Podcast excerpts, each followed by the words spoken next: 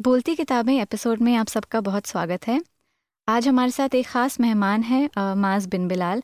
हम उनसे कुछ बातें करेंगे अ, उनकी किताब के बारे में उनकी अनुवाद के बारे में और उनकी फेवरेट बुक्स के बारे में। अ, लेकिन उससे पहले मैं अ, आज का वर्ड ऑफ़ द डे और आज का पोएम ऑफ़ द डे पढ़ना चाहूँगी। वर्ड ऑफ़ द डे है गुंचा। गुंचा का शाब्दिक अर्थ है कली। गुंचा या कली अपने आप में कोमलता और मधुरता की परिचायक है। इसलिए अक्सर इस शब्द का उपयोग फिल्मी गीतों और गज़लों में बहुत ही खूबसूरती से होता है। आपने भी यकीनन गुंचा को किसी न किसी गीत में सुना ही होगा। अब मैं आज की कविता पढ़ना चाहूँगी। ये एक बहुत ही मशहूर कवि फैज़ अहमद फैज़ की है। फैज़ अहमद फैज़ जैसा कि आप सभी जानते होंगे, भारतीय उपमहाद्वीप के एक विख्यात पंजाबी शायर थे, जिनको अपनी क्रांतिकारी रचनाओं में रसिक भाव के मेल की वजह से जाना जाता है। सेना, जेल और निर्वासन में जीवन व्यतीत करने वाले फैज़ ने कई नज़म गज़ल लिखी और उर्दू शायरी में आधुनिक प्रगतिवादी दौर की रचनाओं को सबल किया। बोलती किताबें प्रोग्राम की शुरुआत आज हम फैज़ साहब की कविता, बोल की लब आज़ाद हैं तेरे, से करने वाले हैं। बोल की लब आज़ाद हैं तेरे। बोल की लब आज़ाद हैं तेरे, बोल जबां अब तक तेरी है। तेरा सुतफा जिस्म है तेरा, बोल की जां अब तक तेरी है। देख की आहन गर की दुका में तुंद है शोले सुर्ख है आहन। खुलने लगे कुफलों के दहाने, फैला हर एक जंजीर का दामन। बोल ये थोड़ा वक्त बहुत है, जिस्म ज़बाँ की मौत से पहले, बोल की सच ज़िंदा है अब तक, बोल जो कुछ कहना है कह ले। अब हम अपने ख़ास मेहमान की ओर चलते हैं। माज बिन बिलाल का आज के शो में बहुत स्वागत है। माज प्रोफेशन से जिंदल यूनिवर्सिटी के लिबरल आर्ट स्कूल में एसोसिएट प्रोफेसर हैं और एलएसआर से लेकर अशोका यूनिवर्सिटी तक कॉलेजेस में पढ़ा चुके हैं। माज दिल से एक लेखक, कवि, शायर, अनुवादक भी हैं। और आज हम उनकी जर्नी के बारे में बात करने वाले हैं। तो माज साहित्य के साथ आपका जो सफ़र है, वो कैसे शुरू हुआ, ये हमें बताएँ। पहले तो शुक्रिया बहुत। मोहिनी आपका आज मुझे यहाँ बुलाने के लिए।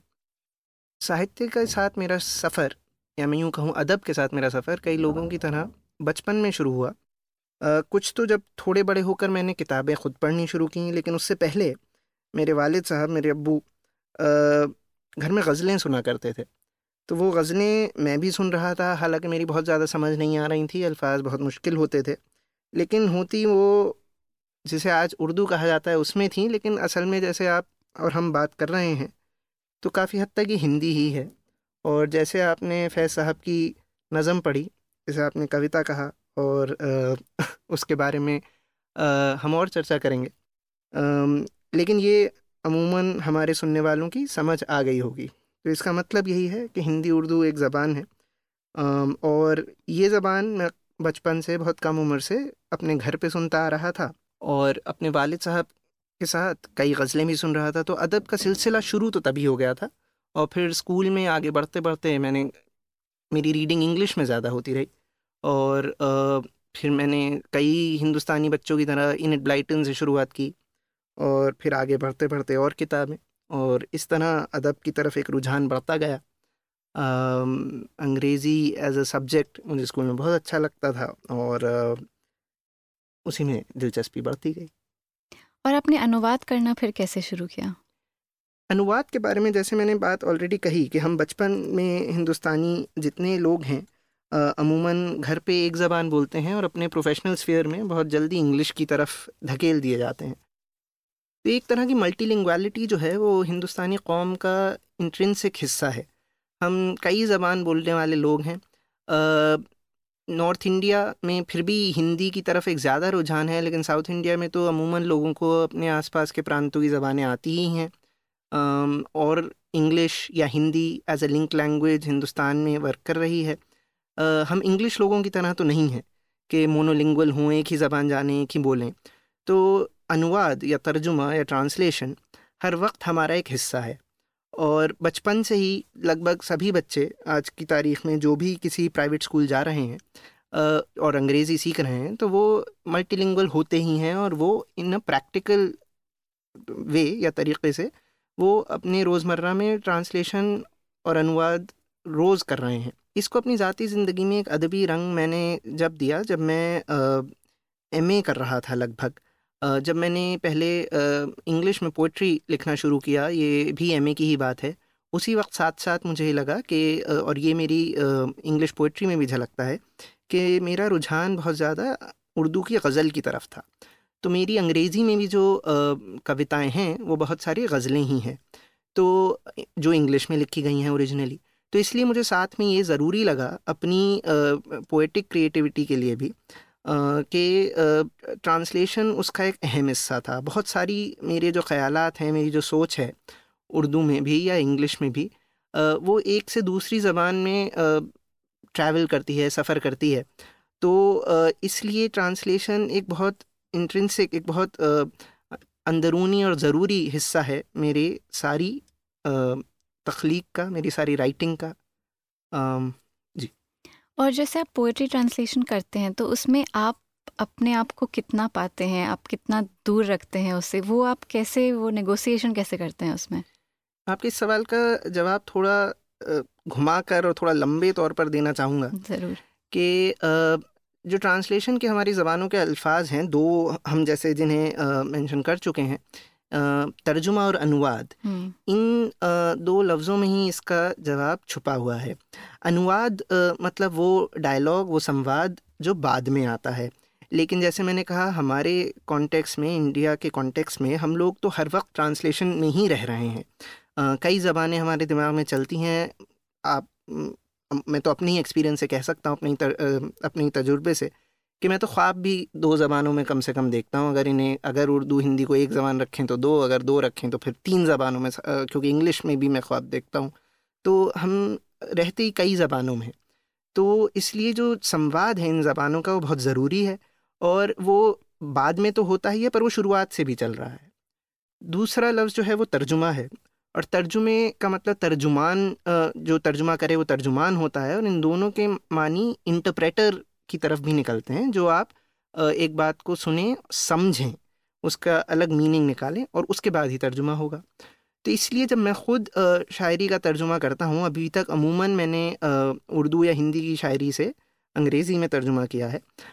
तो मेरे अपने ख़यालात जो शायरी के बारे में होते हैं उनको भी कैप्चर करके, उनको पकड़कर फिर उसका अंग्रेज़ी में तर्जुमा किया जाता है, क्योंकि सिर्फ़ लिटरल वर्ड्स के मीनिंग आप एक ज़बान से दूसरी में उनको फ़र्क कर दें तो ये नाकाफ़ी है और ये ठीक भी नहीं है और इससे कई बार बल्कि ज़बान की खूबसूरती भी जाती है और मानी भी जाते हैं। तो आपको अच्छी शायरी पहले ख़ुद समझनी होगी और जो भी आप उसे जिस तरह समझेंगे, उसी तरह आप उसका तर्जुमा करेंगे। इसमें इंटरप्रिटेशन जो है, इस उसकी, उसका बहुत अहम किरदार है, बहुत अहम रोल है उसका। थैंक यू um, मैं अब आपकी पहली जो कविता संग्रह इस साल जो छपी है मैं पहले तो बहुत बहुत मुबारक। ये जो गज़ल नामा नाम की किताब है वो आपकी इस साल छपी है और मुझे पता है कि इसमें आपने दुनिया की कई अलग अलग शहरों में जो uh, कविताएँ लिखी हैं वो इसमें प्रकाशित हुई हैं। तो इसका प्रोसेस कैसा रहा? आपने कब लिखनी शुरू की? आपकी सबसे पसंदीदा कविता कौन सी है इसमें? शुक्रिया मोहनी आपकी सराहना के लिए। ये जो मेरा कविता संग्रह है इसमें पहली कविता आ, मैंने एमए के ज़माने में लिखी थी। उस कविता का उन्वान है आ, बल्ली मारान। और मैं बल्ली मारान में पला बड़ा हुआ। आ, वहीं किसी एक अरसे में एक दौर में गालिब भी रहा करते थे। तो शायद इस बात का मुझ पर कुछ असर रहा। और बल्ली मारान जो पहली कविता है उस संग्रह की एक प्रेफिस को छोड़ के तो उसमें गालिब की एक शेर का भी ज़िक्र है। तो ये शुरू मेरी लिखने की कहानी एमए में हो गई थी। और इसके बाद मैं और इस दौरान मैं ज़्यादातर दिल्ली ही रहता था। उसके बाद मैं अपना पीएचडी करने बेलफास्ट गया और इसमें कई फिर कविताएँ मैंने वहाँ रहते हुए लिखी। जिनमें से कुछ बेलफास्ट के बारे में हैं, लेकिन कुछ दुनिया में होते बाकी बदलावों के बारे में भी हैं। और इस पोइट्री कलेक्शन का, गज़लनामा का सब है poems from Delhi Belfast and Urdu तो यहाँ मेरा उन्वान ये भी है कि उर्दू अपने आप में एक शहर, एक जगह है, जहाँ मैं बसता हूँ उतना ही जितना अंग्रेज़ी में रहता हूँ। तो अंग्रेज़ी में मैं ये कविताएँ कह रहा हूँ, लेकिन उर्दू का इस पर बहुत गहरा असर है और एक लिहाज से इसमें एक, इस कलेक्शन में एक सेक्शन है उर्दू का, लेकिन इस लिहाज से बाकी सारे सिलेक्शन पे भी उर्दू का बहुत गहरा असर है, जिसकी वजह से उर्दू भी एक तरह से एक शहर ही है, जिसमें मैं रहता हूँ और वहाँ कहता हूँ। और इस मौके पर मैं योडा प्रेस और अपनी पब्लिशर अर्पिता दास का भी शुक्रिया अदा करना चाहूँगा, जिन्होंने इस तरह की एक कुछ हद तक अजीब शायद और नई किस्म की किताब के साथ ये तजुर्बा करने की मुझे अपॉर्चुनिटी दी, मौका दिया। बहुत ही दिलचस्प। माज आपने शुरू में थोड़ी सी चर्चा की इस बारे में कि जैसे बोल किला बाजात हैं तेरे, जो फैज़ अहमद फैज़ की, मैंने जिसको कविता कहा, उसको आपने नज़म कहा। जिसको हम अनुवाद कहते हैं हिंदी में, उसको आपने तर्जुमा कहा उर्दू में। तो ये जो हिंदी उर्दू का जो का जो रिश्ता है जो फ्रेंडशिप है, मैं जानती हूँ कि आप फ्रेंडशिप पे काम करते हैं तो आप इसको किस तरह से देखते हैं? ये एक भाषा है, दो भाषाएँ हैं, हम हम एक दूसरे से बात कर रहे हैं हिंदी उर्दू में, लेकिन हम, हमें खुद नहीं पता कौन से शब्द हिंदी के हैं, कौन से शब्द उर्दू के हैं तो इसको आप कैसे देखते हैं? इसको हम कैसे समझें आज के दिन में? देखिए, मेरा फ्रेंडशिप पे काम ज़रूर है, लेकिन हिंदी उर्दू के बारे में मैं तो बल्कि ये कहूँगा कि हिंदी उर्दू सिर्फ़ फ्रेंड्स ही नहीं हैं, बल्कि एक ज़बान एक ही हैं। और इसके मैं कुछ वजूहत, इसके कुछ रीज़न्स मैं आपके सामने पेश करूँगा, जो हिस्टोरिकल भी हैं, ऐतिहासिक हैं। और इस पर बल्कि बहुत अच्छा काम कई स्कॉलर्स ने किया हुआ है। आलोक राय की एक मशहूर किताब है, हिंदी नेशनलिज्म ख़ास जो मुझे बहुत पसंद है और वो मैं अपनी एक कोर्स में, जिंदल में पढ़ाता भी हूँ। तो मसलन आप अगर तेरहवीं सदी में जाएँ तो अमीर खुसरो, जिन्हें हिंदी वाले भी और आजकल के उर्दू वाले भी दोनों ही एक इंपॉर्टेंट अदीब, शायर या लेखक मानते हैं। वो अपनी शायरी के लिए हिंदी या हिंदवी या रेख्ता लफ्ज़ का इस्तेमाल करते हैं, वो उर्दू लफ्ज़ का इस्तेमाल नहीं करते हैं। फिर अगर आप अट्ठारहवीं सदी में आ जाएँ तो जो उस वक्त का बड़ा शायर था, मीर तकी मीर, बहुत मशहूर, बहुत मकबूल, आज जिसे उर्दू अदब कहा जाता है, उसमें सबसे बड़ा माना हुआ शायर भी कहते हैं उसे बहुत लोग, गालिब से भी बड़ा, औरों से भी बड़ा। उसने अपनी, उसको उर्दू लफ्ज़ का पता ही नहीं था एक ज़बान के संदर्भ में। वो अपनी शायरी को हिंदी, हिंदवी या रेख्ता की शायरी समझता था। फिर अगर आप उससे अगली सदी में आएँ, उन्नीसवीं सदी में तो गालिब, जो बहुत मशहूर शायर है आजकल सोशल मीडिया के दौर में मीर से भी ज़्यादा मशहूर हैं। और अभी रिसेंटली हमारी पार्लियामेंट में हमारे मकबूल प्राइम मिनिस्टर साहब ने एक शेर भी पढ़ा, जो उन्होंने गालिब का बताया, जबकि वो नहीं था गालिब का। तो गालिब का स्टेटस तो आजकल यही है कि किसी भी शेर के नाम से लोग समझते हैं कि शायद ये गालिब का ही होगा। तो गालिब को भी उर्दू लफ्ज़ पसंद नहीं था। उन्होंने ये ख़त में एक लेटर में आ, अपने एक दोस्त से कहा कि उन्हें लफ्ज़ पसंद नहीं है और उन्होंने अपनी ज़बान के लिए हमेशा हिंदी हिंदवी या रेख्ता इन अल्फाजों का इस्तेमाल किया। तो हिंदुस्तानी भी नहीं। हिंदुस्तानी भी नहीं। मैं इस पर अभी आऊँगा कि हिंदुस्तानी और उर्दू अल्फाज कहाँ से आए। पर मैं गालिब के हवाले से एक शेर सुनाना चाहूँगा जो गालिब का ही है। और उसमें वो कहते हैं कि रेखते के तुम ही उस्ताद नहीं हो गालिब। कहते हैं पिछले ज़मा में कोई मीर भी था। तो अपनी ज़बान को रेख्ता कह रहे हैं। आजकल एक ऑर्गेनाइजेशन जो बहुत अच्छा काम कर रही है, रेख्ता डॉट ऑर्ग वहाँ पर आपको बहुत, जिसे आज उर्दू शायरी कहा जाता है आपको लगभग वो अब नाइन्टी परसेंट कनोनिकल शायरी वहाँ मिलेगी। तो वो रेख्ता इस वजह से ही है कि इस ज़बान को पहले रेख्ता कहा जाता था। और हिंदवी हिंदी, ये सारे अल्फाज इसी ज़बान के लिए थे। इस ज़बान के अलग अलग डायलेक्ट हैं, आज भी हैं। भोजपुरी एक मेजर डायलेक्ट है, अवधि है, मैथिली है, खड़ी बोली है, ब्रज है, बनारस की अपनी एक अलग ज़बान है। दिल्ली में खड़ी बोली, एक अंदाज़ की बोली जाती है, लेकिन जबकि जिसे अब आज उर्दू कहा जाता है दिल्ली उसका एक मेजर सेंटर रहा था। तो हिंदी में बहुत सारे डायलेक्ट्स हैं। मैं कहूँगा उर्दू भी इसका एक डायलेक्ट ही है जिसे आज उर्दू कहा जाता है जिसमें चंद अल्फाज हो सकता है कुछ अल्फाज फ़ारसी के ज़्यादा हों। लेकिन जैसे आज आपने एक लफ्ज़ का इस्तेमाल किया वर्ड ऑफ़ द डे के लिए गुंचा ये गुंचा भी फ़ारसी से आया हुआ लफ्ज़ है। तो हिंदुस्तान में तीन ज़बानों के अल्फाज आपको सभी ज़बानों में मिलेंगे। ये तीन ज़बानें हैं संस्कृत फ़ारसी और अंग्रेज़ी। हम्म। तो अगर हम जो अभी बात कर रहे हैं हम बीच बीच में अंग्रेज़ी के भी लफ्ज़ इस्तेमाल कर रहे हैं तो इसका मतलब ये तो नहीं है कि ये ज़बान अंग्रेज़ी हो गई ये ज़बान तो हिंदी ही रही। तो अगर थोड़े किसी एक डायलेक्ट में एक ज़बान एक दूसरी ज़बान के अल्फाज ज़्यादा हैं और दूसरी में आ, किसी और ज़बान के अल्फाज ज़्यादा हैं तो इसका मतलब ये नहीं है कि दो ज़बानें हो गई। हम आपस में बात कर पा रहे हैं लिंग्विस्ट का मानना यही है कि तो ये एक ज़बान है। पाकिस्तान जो है पंजाब पाकिस्तान का या बाकी भी पंजाब पाकिस्तान के जो हिस्से हैं वो जो ज़बान बोलते हैं वो उसे कहते हैं उर्दू जो उनकी नेशनल लैंग्वेज भी है। और वो ज़बान बोल के ही वो अमूमन किसी भी नॉर्थ इंडियन से भी बात कर पाएँगे और नॉर्थ इंडियन उस ज़बान को कहेंगे हिंदी, अमूमन। तो लेकिन इसका मतलब ये थोड़ी हो गया कि वो दो अलग ज़बानें बोल रहे हैं और आपस में एक दूसरे को समझ पा रहे हैं। वो एक दूसरे को समझ पा रहे हैं, इसका मतलब यही है कि ज़बान एक ही है, जिसके दो मुख्तलिफ़ डायलेक्ट्स हैं। तो ये मेरा मानना भी है और एक मैं इसमें एडिशनली आपको ये बात बताना चाहूँगा कि उर्दू और हिंदुस्तानी के अल्फाज आए कहाँ से हैं? इनका बहुत बड़ा अंदेशा ये है, आलोक राय की कंटेंशन भी ये है कि ये काफ़ी हद तक अंग्रेज़ों की देन है। सिर्फ़ अंग्रेज़ों की देन नहीं है, लेकिन काफ़ी हद तक अंग्रेज़ों की देन है।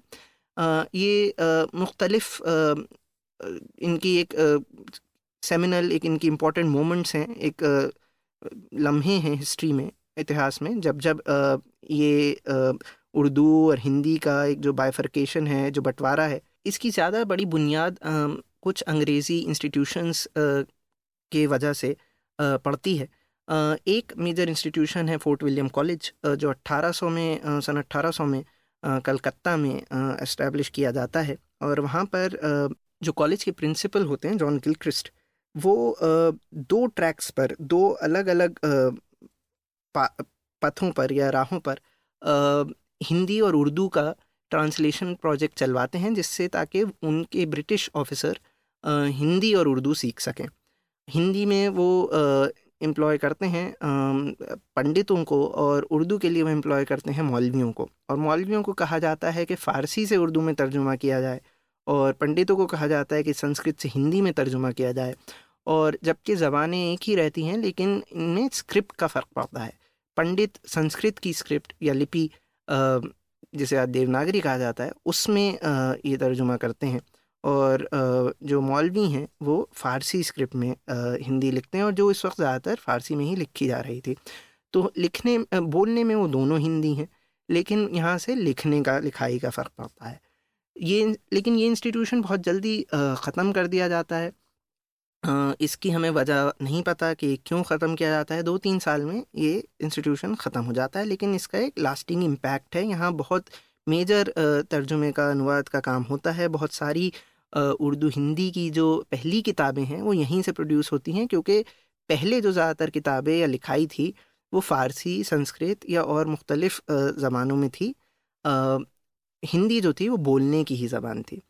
इसके बाद नाइनटीन सेंचुरी में दोबारा मुख्तलिफ़ दोनों तरफ़ के फैक्शंस दोनों ये जो ज़बानें हैं इनको एक मजहबी रंग दिया जाता है। और उर्दू जो है वो कुछ ऐसा कहा, कहने जाने लगता है कि मुसलमानों की ज़बान है और हिंदी जो है वो हिंदुओं की ज़बान है। और इसमें एक तरफ़ भारतेंदु हरिश्चंद्र का बहुत काम है उन्नीसवीं सदी में जो उर्दू को कहते हैं कि ये तवायफ़ों की ज़बान है। बेगम उर्दू से उसको एक अपने नाटक में वो मुखातिब करते हैं। और उर्दू वाले भी फिर कुछ इसके रिएक्शन में, कुछ अदरवाइज़ और बीसवीं सदी तक आते हुए अंजुमन तरक्की, उर्दू इस्टेब्लिश हो जाता है, जो और उस ज़बान को लेके अलीगढ़ से कुछ पाकिस्तान की मूवमेंट भी शुरू होती है। तो ये सब बहुत पुरानी चीज़ें नहीं हैं कि ये दो ज़बानें हैं, असल में तो ये दो ज़बानें हैं ही नहीं। और इनका जो बंटवारा है, वो भी बहुत पुराना नहीं है, सौ डेढ़ सौ साल से ज़्यादा पुराना नहीं है। और सिर्फ़ लिपि के फ़र्क से वैसे भी दो ज़माने नहीं हुआ करती। आजकल हम व्हाट्सएप के ज़माने में ऑनलाइन मीडिया पे आ, मेरा ख्याल है इवन स्टोरी टेल पे शायद आ, हिंदी को भी रोमन स्क्रिप्ट में लिखते हैं। लेकिन रोमन में लिखने से ना वो इंग्लिश बनती है ना वो लैटिन बनती है ना वो स्पेनिश बनती है वो रहती हिंदी ही है। तो इसी तरह अगर आप एक ज़बान को नस्तालीक या फ़ारसी लिपि में लिखें और उसी ज़बान को अगर आप देवनागरी में लिखें तो इससे ज़बान का फ़र्क नहीं पड़ जाता, बल्कि एक और मैं इसमें हिस्टोरिकल फैक्ट देना चाहूँगा कि सन 1900 तक सबसे ज़्यादा किताबें हिंदी में की नस्तालीक या फ़ारसी स्क्रिप्ट में ही थी। दूसरे नंबर पे एक स्क्रिप्ट की में थी जो स्क्रिप्ट आज लगभग ना के बराबर ख़त्म ही हो चुका है उस स्क्रिप्ट का नाम था कैथी स्क्रिप्ट जो कायस्थों की स्क्रिप्ट थी।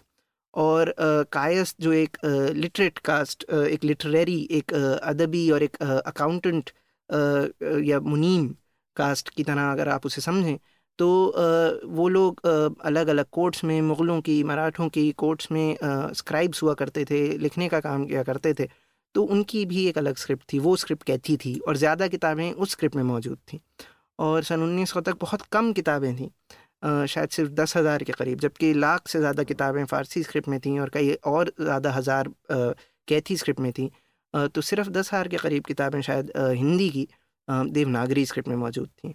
ये फैक्ट्स मैं अभी अपनी मेमोरी से कोट कर रहा हूँ तो थोड़े बहुत ऊपर नीचे हो सकते हैं। इसका पूरा हवाला आलोक राय की किताब में मौजूद है। बहुत शुक्रिया माज, मुझे इसमें से काफ़ी कुछ नहीं पता था। कैथी स्क्रिप्ट के बारे में मैंने सच में कभी नहीं सुना था तो आपने बिल्कुल बहुत ही अच्छे से हमें समझाया। बहुत बहुत शुक्रिया। मैं आप आपने जो गालिब के बारे में कहा मैं उस पर वापस आना चाहूँगी कि आपने गालिब और फैज़ पे काफ़ी काम किया है कुछ ख़ास उनसे आपकी मोहब्बत भी है। तो उसके बारे में थोड़ा बताइए कि कब शुरू किया आपने इनका अनुवाद करना? जी शुक्रिया मोहिनी। गालिब का अनुवाद मैंने आ, मेरा ख़्याल एमए में ही शुरू किया था वो भी। एमए के ज़माने में असल में आ, मैं ज़्यादा अंग्रेज़ी में शायरी कर रहा था। और अपनी एक वॉइस ढूँढने की कोशिश कर रहा था और शायद गालिब की, मैंने जैसे कहा, मैं पला बढ़ा बल्ली मारान में ही। तो गालिब भी बल्ली मारान ही रहा करते थे। उनकी, उनके एक, उन्होंने कई मकान बदले जब अपने ज़माने में। तो उनके एक मकान को आज सरकार ने एक छोटा सा म्यूज़ियम में भी तब्दील कर दिया है। तो खैर तो उनकी शायरी का मुझ पर असर रहा। जैसा मैंने कहा, बचपन से वालिद साहब गज़लें सुना करते थे। उस ज़माने में एक टीवी सीरीज़ भी आई थी, नसीरुद्दीन शाह ने, जिसमें गालिब प्ले किया था, गुलजार की लिखी हुई टीवी सीरीज़। उसमें बहुत सारी गालिब की गज़लें गाई गई हैं, जो जगजीत सिंह ने गाई और कंपोज़ की हैं बहुत खूबसूरती से। तो वो गज़लें मेरे वालिद साहब काफ़ी सुना करते थे तो उन गज़लों का शायद मुझ पर काफ़ी असर रहा। और इसलिए गालिब से ही मेरी शुरुआत भी थी। गालिब जो है, बड़ा मुश्किल शायर भी है, बहुत और ये मेरा ही मानना नहीं है सभी कहते हैं। गालिब की गालिब तो बल्कि ख़ुद ये समझते थे कि उनकी फ़ा, फ़ारसी शायरी उनको ज़िंदा रखेगी और अपनी फ़ारसी शायरी को, वो कहते तो यही थे कि अपनी फ़ारसी शायरी को वो ऊँचा दर्जा देते थे। लेकिन आज हकीकत तो यही है कि वो अपनी उर्दू शायरी, जिसे आज आज हम उर्दू शायरी कहते हैं, जैसे वो हिंदवी या रेख्ता शायरी कहते थे उस शायरी ने उनको ज़िंदा रखा हुआ है, उस शायरी ने उनको पॉपुलर बनाया हुआ है। लेकिन उनकी फ़ारसी का, उनकी शायरी पर, रेख्ता शायरी पर भी बहुत असर था। तो इस वजह से भी वो लिंग्विस्टिकली ज़रा मुश्किल शायर है। और दूसरा उनके जो सब्जेक्ट मैटर है जिससे वो डील करते हैं वो ऑन्टोलॉजिकल है, वो बींग पे है, वो आपके होने के बारे में है काफ़ी हद तक। मोहब्बत की भी शायरी है उनकी। तो वो काफ़ी फ़िलोज़ॉफ़िकल हैं, काफ़ी फ़िक्रमंद शायर हैं। दुनिया के बारे में भी सोचते हैं, अपने बारे में भी सोचते हैं। बहुत मजहबी नहीं है, लेकिन शायद एक खुदा में यकीन रखते हैं शायरी देख कर यही समझ आता है। लेकिन ऑर्गेनाइज रिलीजन में उनका यकीन नहीं था। बहुत दफ़ा वो मुल्लों का, बहुत दफ़ा वो मुल्लों से मुराद यहाँ मौलवी की है। उनका और इस्टेब्लिश रिलीजन का पूरे तौर पर मज़ाक भी उड़ाते थे। उनकी कई इस तरह की एनिकडोट्स भी मशहूर हैं। उनका एक सूफ़ी अंदाज़ भी था, तसव्वुफ़ में भी यकीन रखते थे। तो उनके जो कंटेंट है, जो उनकी राइटिंग है और जो उसके मानी हैं, वो कई बार बड़े मुश्किल भी हैं समझना। तो ये मेरे लिए एक चैलेंज था ट्रांसलेशन का। और उनका जो एक लिरिसिज्म है, जो उनकी बहर है वो बहुत खूबसूरत है। पढ़ने में उनकी ज़ुबान बहुत अच्छी है। तो मेरा और मैं अब इस अब अपनी कुछ ट्रांसलेशन प्रैक्टिस पे भी आऊँगा इससे मुतालिक। कि मेरी कोशिश ये रही कि उनको अच्छे से अच्छा एक तर्जुमा मिले, एक अनुवाद मिले अंग्रेज़ी में, जिससे और ज़्यादा लोग उनकी खूबसूरती, उनकी अहमियत को आज के आजकल हमारे इस ज़माने में समझ पाएँ। और उनकी अहमियत के बारे में भी मैं कहना चाहूँगा कुछ दो मिनट बाद, लेकिन पहले मैं ज़मान के लिहाज से बात करूँगा कि गज़ल जो है वो ख़ास तौर पे मैंने ट्रांसलेट की उनकी और उन्होंने ज़्यादा गज़लें ही लिखी हैं। तो गज़ल जो है, अपने आप में एक बहुत टाइट फॉर्म है। इसमें दो लाइनों का एक शेर हुआ करता है और एक बहर होती है काफ़िया और रदीफ़ होते हैं। काफ़िया जो है वो एक राइम है और रदीफ़ जो है रिफ्रेन है, जो हर दूसरी लाइन में होते हैं गज़ल के। और आखिरी शेर में आखिरी कपलेट में मक्ता होता है जो शायर जिसमें शायर का नाम होता है। या तखल्लुस होता है पेन नेम तो तो ये एक बहुत टाइट फॉर्म है। तो मैं चाहता था कि इस फॉर्म को भी रिटेन किया जाए, इस फॉर्म को भी अंग्रेज़ी में उसी तरह रखा जाए। तो जो मेरी पहली गज़ल मैंने तर्जुमा की, उसमें मैंने एक शेर को चार लाइनों में करा और सारे शेर चार चार लाइनों में थे। तो एक हद तक वो एक गज़ल की तरह है। और उसके बाद से लेकिन जितने मैंने तर्जुमा किए तो मैंने हर शेर को दो लाइनों में ही एक शेर के लिहाज से ही तर्जुमा किया। और अक्सर गज़लों के जो मैंने तर्जुमे किए, उनमें मैं कम से कम राइम या काफ़िया रिटेन कर पाया। या किसी में मैंने सिर्फ़ रदीफ़ या रिफ्रेन रिटेन किया। और एक दो गज़लें मैं ऐसी भी कर पाया जिन पर मुझे फ़ख्र है कि जिनमें मैं मीटर, काफ़िया और रिफ्रेन सब रिटेन कर पाया। तो ये मेरा गालिब के साथ सिलसिला रहा। फैज़ पे मैंने कुछ काम किया है। फैज़ मुझे पसंद बहुत ज़्यादा है, लेकिन फैज़ के बहुत ज़्यादा तर्जुमे हुए हैं ऑलरेडी तो इसलिए मैंने फैज़ को बहुत ज़्यादा नहीं ट्रांसलेट किया है। उन फैज़ का अनुवाद मैंने थोड़ा कम किया है। गालिब के अच्छे तर्जुमे नहीं हैं। इसलिए गालिब के मैंने, मेरे ख्याल आठ या दस गज़लें तर्जुमा की हैं, जिनमें से आठ इस कलेक्शन में गज़लनामा में मौजूद हैं। और इन दोनों की आजकल के हमारे समाज के लिए मैं रेलेवेंस पे दो मिनट और बोलना चाहूँगा कि गालिब जैसा मैंने कहा ऑर्गेनाइज रिलीजन को क्वेश्चन करते हैं। तो मज़हबी लिहाज से हमारे समाज में बहुत उतल पुतल चल रही है आज भी और बहुत वक्त से चलती आ रही है। और इसके पीछे कुछ हद तक ऑर्गेनाइज रिलीजन भी है और ऐसे लोग भी हैं जो उसके ऊपर पॉलिटिक्स किया करते हैं। तो गालिब की उस वजह से एक डिसेंट और क्रिटिसिज्म की जो स्पिरिट है, जो आत्मा है, वो बहुत ज़रूरी है आज के लिए।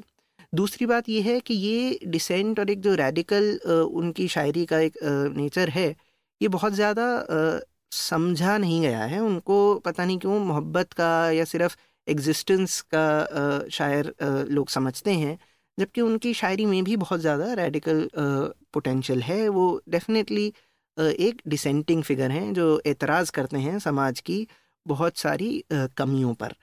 तो गालिब इस लिहाज से बहुत ज़रूरी शायर है। और फैज़ का तो कुछ मतलब मेरा छोटा मुँह बड़ी बात आज के लिहाज से कि जिस तरह आज भी जो आपने उनकी एक नज़म पढ़ी, ये तकरीबन जितने प्रोटेस्ट नॉर्थ इंडिया में या पाकिस्तान में या शायद बांग्लादेश में भी होते हैं, वहाँ फैज़ की कुछ ना कुछ शायरी पढ़ी जाती है, गाई जाती है। तो फैज़ ने तो हमें एक मेरा मानना तो यही है कि एक नया कंसेप्शन एक नई सोच दी जिसमें आप मोहब्बत का और यहाँ मैं पॉलिटिक्स ऑफ़ फ्रेंडशिप जो मेरा पीएचडी का काम भी रहा है या पॉलिटिक्स ऑफ़ लव भी कह सकते हैं उसे एक हद तक आ, तो फैज़ हमें एक एक एक प्यार की मोहब्बत की पॉलिटिक्स से भी रूबरू करवाते हैं। फैज़ हमें ये एहसास करवाते हैं कि जब आप एक महबूब से मोहब्बत करते हैं तो यही महबूब से मोहब्बत जो है ये आपको आम लोगों से गरीबों से मोहब्बत या सद्भावना कम से कम का एहसास भी करा सकती है और कराती है।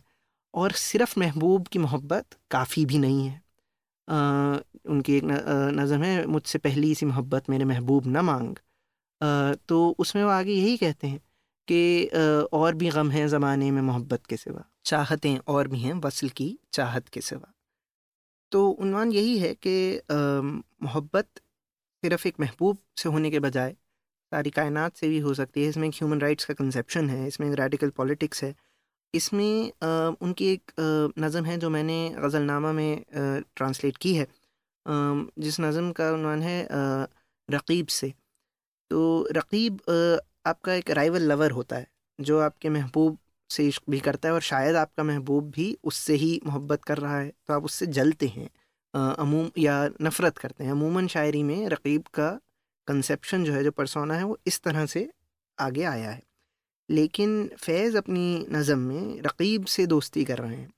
तो इसकी अपने आप में एक अलग तरह की पॉलिटिक्स है कि आप अपने दुश्मन से भी दोस्ती कर सकते हैं। जब आप अपने दुश्मन से दोस्ती कर सकते हैं तो ऑफ़कोर्स आप अपने गरीब से, आप अपने दूसरी ज़ात के पड़ोसी से, या दूसरी ज़बान, या दूसरे मज़हब या दूसरे प्रांत के के रहने वाले से भी आप दोस्ती कर सकते हैं। और ये सोच हिंदुस्तान जैसे मुल्क के लिए आज के ज़माने में बहुत ज़रूरी है, जहाँ कई भिन्न भिन्न तरह के लोग बसते हैं। तो मैं सोच रही थी, जैसे आप सोशल मीडिया के बारे में बात कर रहे थे और आपने कहा कि गालिब का नाम तो अब सबकी ज़बाँ पर है कि, यू नो, कोई अगर शेर है तो ये गालिब का ही होगा। तो उनकी मशहूरी काफ़ी बढ़ भी चुकी है सोशल मीडिया की वजह से, लेकिन मैं सोच रही थी कि सोशल मीडिया के दौर में किताबों का क्या होता है? किताबों का इससे नुकसान हुआ है या फ़ायदा हुआ है? एक तरह से प्रमोशन भी ज़्यादा हो सकता है किताबों का सोशल मीडिया पर, लेकिन अब हर चीज़ एक क्लिक पर जब मिल जाती है पढ़ने को, अगर अगर कविता है या नज़म है तो लोग क्या आप किताबों को कम ख़रीद रहे हैं? तो आपको ये, आप ये, इसको कैसे देखते हैं? जी। तो मेरा मानना तो ये है कि इसके नुकसान और फ़ायदे दोनों हैं सोशल मीडिया का जो असरात हैं किताबों पर आज। आ, मैं कुछ इंटरनेशनल न्यूज़पेपर्स में गार्डियन थोड़ा पढ़ा करता हूँ तो वहाँ मैंने अभी पढ़ा था कि ये पहला साल है जिस साल पिछले पाँच साल के बाद ऐसा हुआ है कि पेपर बुक्स की सेल में थोड़ी सी कमी आई है लेकिन पिछले पाँच साल में पेपर बुक्स आपकी और ज़्यादा बिक रही थी नस्बता डिजिटल बुक्स के ई बुक्स के। और ई बुक्स का एक डाउन कर्व आ गया था जो अब भी चल रहा है। किताबों में इस साल ज़रूर ज़रा सी बिक, बिक उनके बिकने में थोड़ी सी कमी आई है लेकिन ये इस वजह से नहीं आई है कि ई बुक ज़्यादा बिक रही हैं। एक दौर जब किंडल वगैरह लॉन्च हुए थे तो ये आया था कि एक कागज़ी किताब को ख़त्म कह दिया गया था कि ये अब ख़त्म हो गई है ये अब मर गई है अब तो डिजिटल बुक्स का ही ज़माना है। लेकिन ऐसा हमने देखा कि ऐसा हुआ नहीं। एक हद तक लोगों ने किंडल ख़रीदे और ई बुक्स पे पढ़ना चाहा। मेरा पर्सनल एक्सपीरियंस ये है कि मैंने ये महसूस किया है रियलाइज़ किया है कि जब मैं पढ़ता हूँ तो मेरी मेमोरी एक टेक्स्ट को याद रखने की विजुअल भी होती है। तो एक फिक्स पेपर के पेज पे उसे पढ़ना मेरे लिए बहुत बेहतर रहता है रादर देन एक ई टेक्स्ट जो बदलता रहता है। तो उस लिहाज से भी और एक किताब को पकड़ने, महसूस करने के लिहाज से भी मुझे कागज़ी किताब पर पढ़ना बेहतर लगता है। और डिजिटल कंपटीशन की वजह से मेरा ख़्याल ये भी हुआ है कि पब्लिशर्स ने अपनी किताबों को और ज़्यादा खूबसूरत और ज़्यादा बेहतर बताया, बनाया है तो इसकी वजह से प्रिंट बुक्स का फ़ायदा भी हुआ है। लेकिन डिजिटल के सपोर्ट में भी कई बातें हैं। अब जैसे इस तरह का ऑडियो पॉडकास्ट है या ई या ऑडियो बुक्स हैं लोग आजकल उनको बहुत सुन रहे हैं गाड़ी में ड्राइव करते हुए सुन रहे हैं मेट्रो या और भी किसी पब्लिक ट्रांसपोर्ट पे ट्रैवल करते हुए सुन रहे हैं। ये चलन मेरे ख्याल से अभी वेस्ट में ज़्यादा है, हिंदुस्तान में इतना ज़्यादा नहीं है, लेकिन यहाँ भी आ रहा है आहिस्ता आहिस्ता ऐसे मेरा ख्याल है स्टोरी टेल जैसे प्लेटफॉर्म्स के ज़रिए। तो ये भी एक तरह का बहुत फ़ायदा भी है किताबों को, क्योंकि जैसे मैंने ज़बान का कहा कि ज़बान एक स्क्रिप्ट पे, एक लिपि पे महदूद नहीं है, उसी तरह किताब सिर्फ़ एक प्रिंट पे महदूद नहीं है। किताब तो वो है जो आप सुन भी सकते हैं, पढ़ भी सकते हैं और सुन भी सकते हैं। तो असल तो किताब वो अल्फाज हैं जिनको आपको किसी भी तरह रिसीव करना ज़रूरी है। और एक तीसरा फ़ायदा भी मैं गिना दूँ मेरे ख्याल में कि सोशल मीडिया पे एक नई तरह की पब्लिसिटी जिसका आपने ज़िक्र किया पब्लिसिटी भी हो रही है किताबों की, एक अलग तरह की मशहूरी हो रही है। वीडियो एड्स भी बनने लगे हैं। अब यूट्यूब पर जो डाले जाते हैं किताबों के कॉन्टेस्ट वगैरह मेरी किताब की जैसे अब लॉन्च होगी दो अगस्त को तो उसका इनवाइट मैं ज़्यादातर ई इनवाइट ही भेज रहा हूँ। सबको, कोई हमने प्रिंट नहीं किया है, कोई भी इनवाइट लेकिन आप बहुत ज़्यादा लोगों को इस तरह पहुँच सकते हैं लोगों तक और अपना मैसेज पहुँचा सकते हैं। तो किताबों को भी एक मशहूरी की ज़रूरत होती है आजकल जिसका पर्पस सोशल मीडिया पे बहुत अच्छी तरह सॉल्व हो रहा है। बिल्कुल, और जैसे आप और मैं हैं, हम अनुवाद करते हैं हिंदी या उर्दू से अंग्रेज़ी में और ये भी सच है कि हम अंग्रेज़ी किताबें पढ़कर बड़े हुए हैं। तो क्या आपको लगता है कि आजकल की आजकल की जो युवा पीढ़ी है, वो क्या पढ़ रही है हिंदी उर्दू में? और जैसे अब आजकल पिछले दो तीन साल में काफ़ी सारे वेब सीरीज़ और टीवी शोज़ आने लगे हैं। काफ़ी ओरिजिनल कंटेंट बन रहा है भाषाओं में भी। तो उससे क्या कुछ बदलाव आ रहा है और आपके हिसाब से ये अभी क्या हो रहा है उस स्पेस में? देखिए, मेरा ख्याल ये है कि एक ज़माने तक जब तक दूरदर्शन पे अच्छा टीवी आया करता था मेरा ख्याल अर्ली नाइन्टीज़ तक भी उसे कह सकते हैं उस ज़माने में लोग दूरदर्शन ही देखा करते थे, वही एक टीवी चैनल मुहैया था और उस पर बड़े अच्छे प्रोग्राम हुआ करते थे।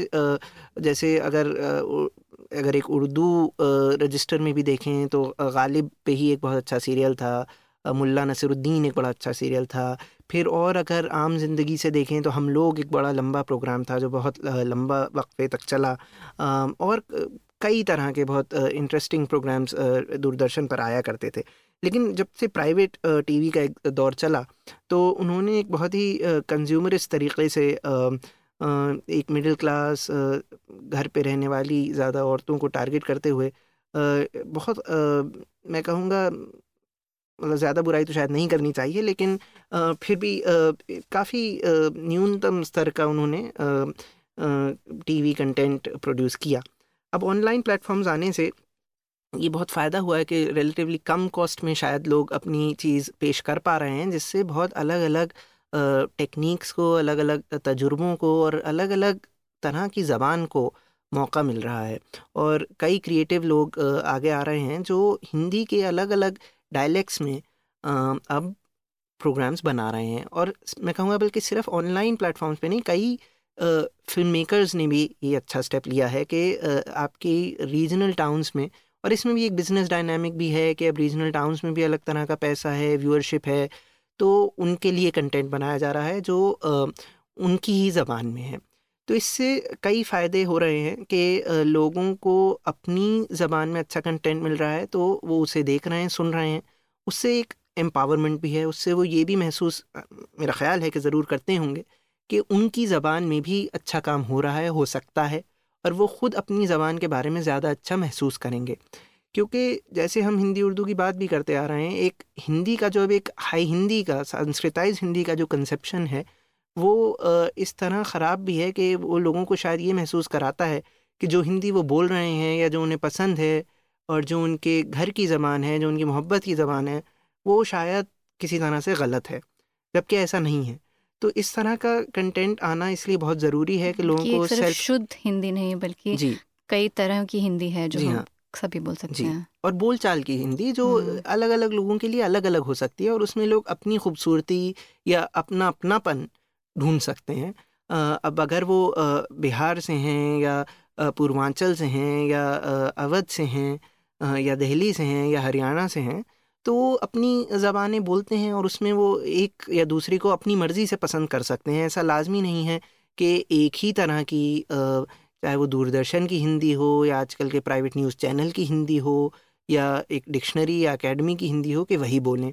तो इस सब का इस तरह मेरे ख्याल से बहुत फ़ायदा है और ये अच्छी बात है कि ऐसा हो रहा है। बिल्कुल। शुक्रिया माज मैं आ, हमारी बातचीत ख़त्म हो उससे पहले मैं आपसे पूछूँगी कि आपकी आपकी फेवरेट किताबें कौन सी हैं और आप किसको पढ़कर आप पे किसका असर हुआ है? देखिए मेरा ख्याल है कि फेवरेट्स मेरे केस में तो कम से कम मेरे अनुभव में बदलते रहते हैं।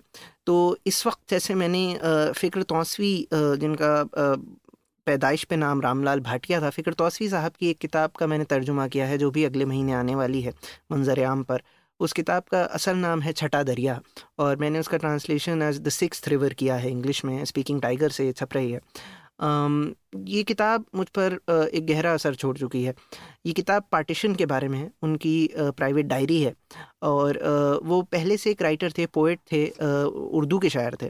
हयूले नाम का उनका कलेक्शन उसी सन में छपा था, सैंतालीस में और उसके बाद बंटवारा हुआ पार्टीशन हुआ। पर वो गैर मजहबी आदमी थे, उन्हें मज़हब से कोई फ़र्क नहीं पड़ रहा था, ना वो बहुत ज़्यादा किसी नेशनलिज्म में यकीन रखते थे, राष्ट्रवाद में यकीन रखते थे, उनको उनका पंजाब प्यारा था, उनको उनका लाहौर प्यारा था और वहाँ रहने वाले उनके लेखक और शायर दोस्त प्यारे थे, जैसे साहिर लुधियानवी, मुमताज़ मुफ्ती वगैरह कतील शिफाई भी बल्कि और कई नाम।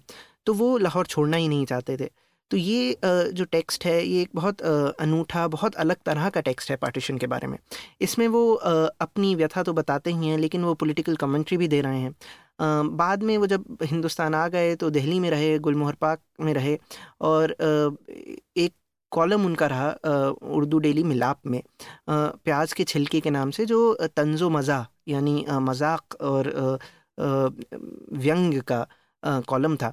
पर जो छठा दरिया टेक्स्ट है, वो एक बहुत डार्क सटायर है, वो बहुत एक क्योंकि उन पर ऑफकोर्स पार्टीशन का एक बहुत गहरा असर है तो वो एक बहुत गहराई से पार्टीशन को एनालाइज कर रहे हैं, उस पर अपनी कमेंट्री दे रहे हैं वो क्रिटिकल हैं उस वक्त के पॉलिटिकल लीडर्स के ब्रिटिश एम्पायर के कुछ लेफ़्ट लीनिंग है बाद में उन्होंने मेरा ख्याल है फिफ्टीज़ में ही शायद, या सिक्सटीज़ में मैं सन भूल रहा हूँ एग्जैक्टली तीन चार साल के लिए कम्युनिस्ट पार्टी ऑफ़ इंडिया भी ज्वाइन की हिंदुस्तान आने के बाद। लेकिन तो वो लीनिंग्स भी उनकी वहाँ दिख रही हैं, जिसमें वो इस बंटवारे को पूरा एक इम्पीरियल कैपिटलिस्ट प्रोजेक्ट भी बता रहे हैं। तो तो ये टेक्स्ट जो है, ये एक बहुत अनूठा टेक्स्ट है, जिसमें एक खुद पार्टीशन विक्टिम एक किताब लिख रहा है, इस तरह की बहुत कम किताबें मौजूद हैं। तो इस टेक्स्ट ने मुझ पर बहुत बड़ा गहरा असर छोड़ा, फ़िलहाल। कुछ और किताबें जो मुझे आजकल पसंद हैं, वो उमैर अहमद की एक 2010 की किताब है, वो अभी मैंने हाल में पढ़ी, जिमी द टेररिस्ट, उसको क्रॉसवर्ड प्राइज़ मिला था। वो मुझे बहुत खूबसूरत लगी। पाकिस्तान के एक राइटर की किताब है, दानियाल मुइनुद्दीन की, in other worlds other wonders. वो भी मैं अभी दोबारा पढ़ रहा हूँ। और पोइट्री में कहें तो मुझे इम्तियाज़ धारकर बहुत पसंद है, आगा शाहिद अली इंग्लिश में Philip Larkin Louis MacNeice English और आयरिश पोइट्स हैं। फिर उर्दू शायरी में गालिब फैज़ का ज़िक्र हम कर ही चुके हैं। Manto of course as a writer मुझे बहुत पसंद है। मंटो की भी एक कहानी जो और किसी ने ट्रांसलेट शायद नहीं की थी, गोली, वो मैंने ट्रांसलेट की। वो मंटो में भी कई रंग हैं जो सामने नहीं आए हैं। गोली में जैसे मसलन डिसेबिलिटी पे है वो कहानी।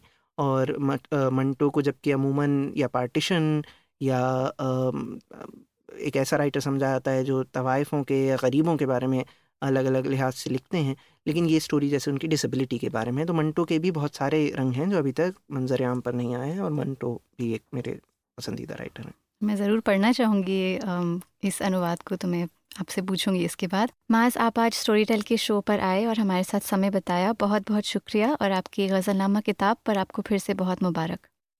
बहुत शुक्रिया मोहिनी मुझे यहाँ बुलाने का और गज़लनामा के लिए भी इतनी सराहना करने का। शुक्रिया। Thank you